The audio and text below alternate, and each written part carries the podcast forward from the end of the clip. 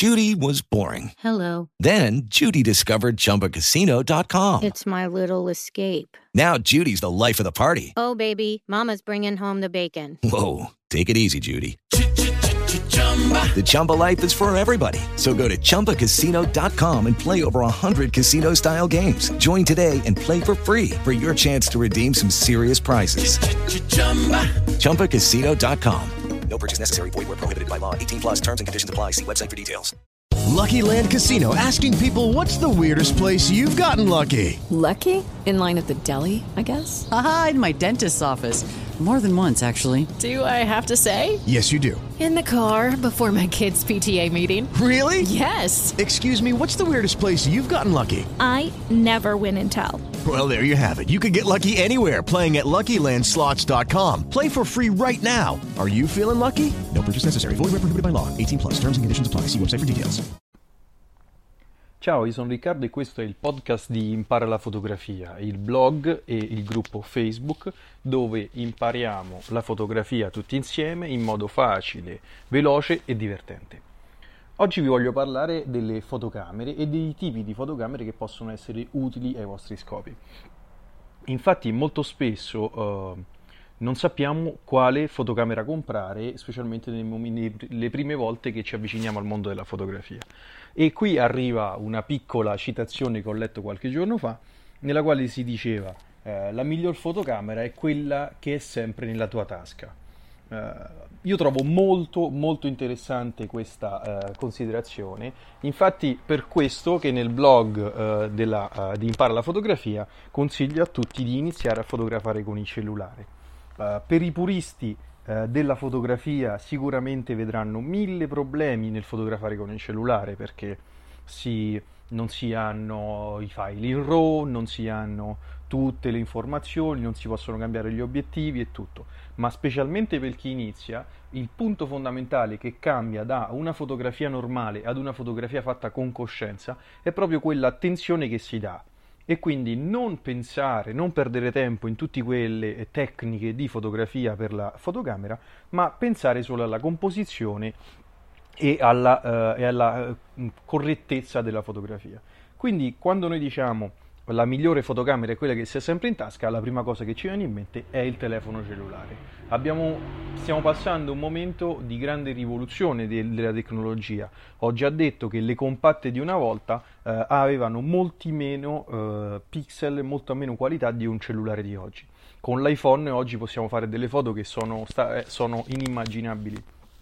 Uh, rispetto, al, rispetto, a meno di 5 anni fa, anche 10, non immaginavamo di poter avere una, tele, una fotocamera così. Ma andiamo a analizzare un pochettino quali sono i tipi di fotocamera che possiamo utilizzare per iniziare. Ovviamente il telefono, come abbiamo già detto, ma poi ci sono anche le fotocamere compatte. Le fotocamere compatte solitamente hanno un obiettivo fisso, sono portatili, come dice il nome, e, uh, possiamo, e possono avere delle qualità che sono relativamente interessanti.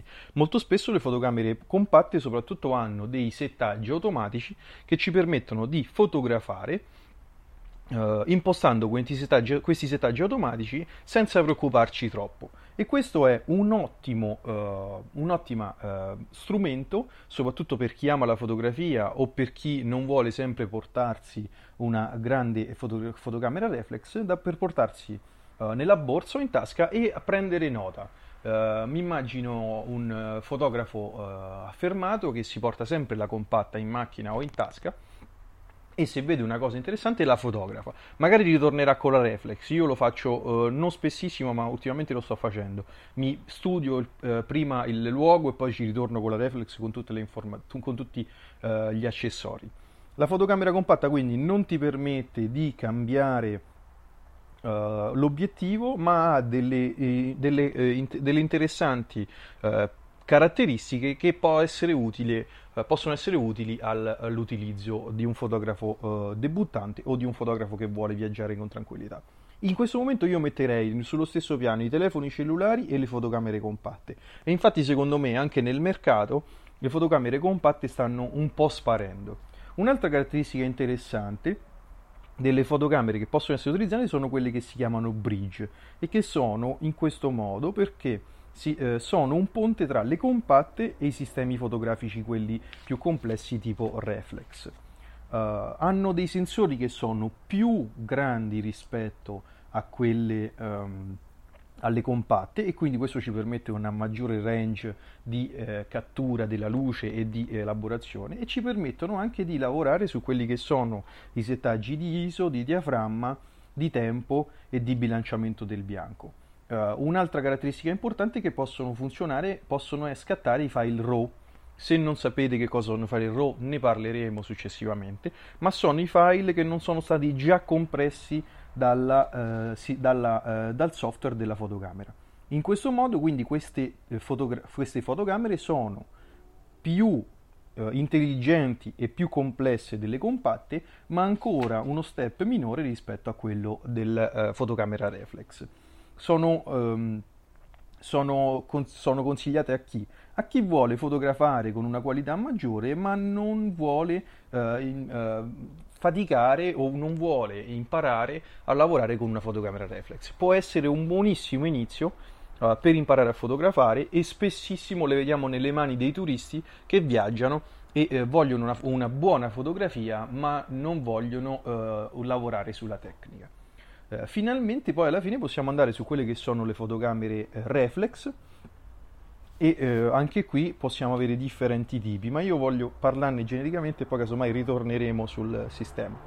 La fotocamera reflex ha un obiettivo intercambiabile, uh, quindi è solo una parte dell'intero equipaggio e soprattutto permette di iniziare a studiare veramente la fotografia. Grandi sensori, eh, grandi possibilità di ragionamento, ISO, eh, apertura del diaframma, eh, impostazione del white balance e eh, soprattutto file RAW. Tutto questo è il primo passo eh, per iniziare a fotografare veramente. io conosco il mondo delle Nikon e posso dire uh, alcuni, uh, alcuni, step. Se uh, siete dei neofiti, non avete mai fotografato ma volete iniziare, vi consiglio di comprare una Nikon D3000 o 3300, le entry level. Sono delle fotocamere che hanno tutto il necessario per imparare per divertirsi, ma non costano troppo. Nella mia prima fotocamera ehm, digitale Uh, visto che già fotografavo in analogico, è stata una, una D7100 che, è, uh, che, ha un prezzo attorno ai 900 euro, aveva il prezzo attorno ai 900 euro e ti permette di avere, si chiamano semi-professionali.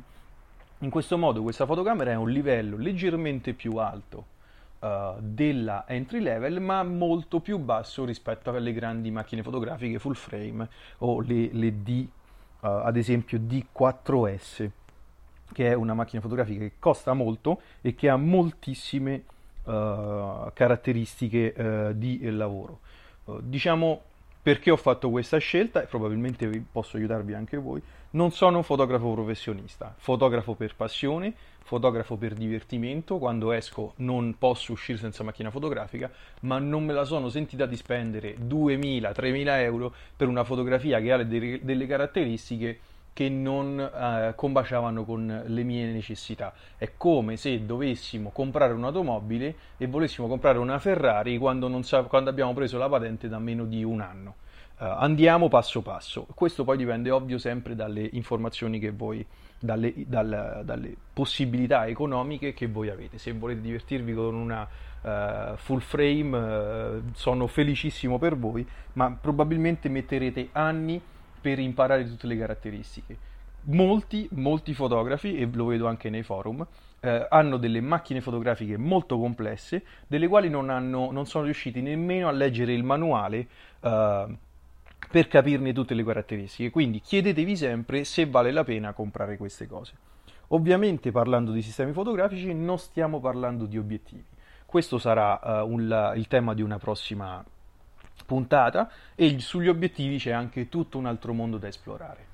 Uh, bene, questo podcast per oggi finisce qua, spero di avervi dato dei piccoli consigli, credo che molti di voi sono uh, nel forum già uh, posseggono una, una reflex, quindi eh, probabilmente avete già passato questo momento, ma questo era un piccolo consiglio che avrei voluto dare a chi inizia in questo mondo. Uh, vorrei ringraziarvi, approfittando per la conclusione di questo podcast, sul, or, sto ricevendo delle recensioni su iTunes, eh, sto ricevendo molti eh, download del podcast su Spreaker e eh, stiamo crescendo sempre di più nel gruppo Impara la fotografia.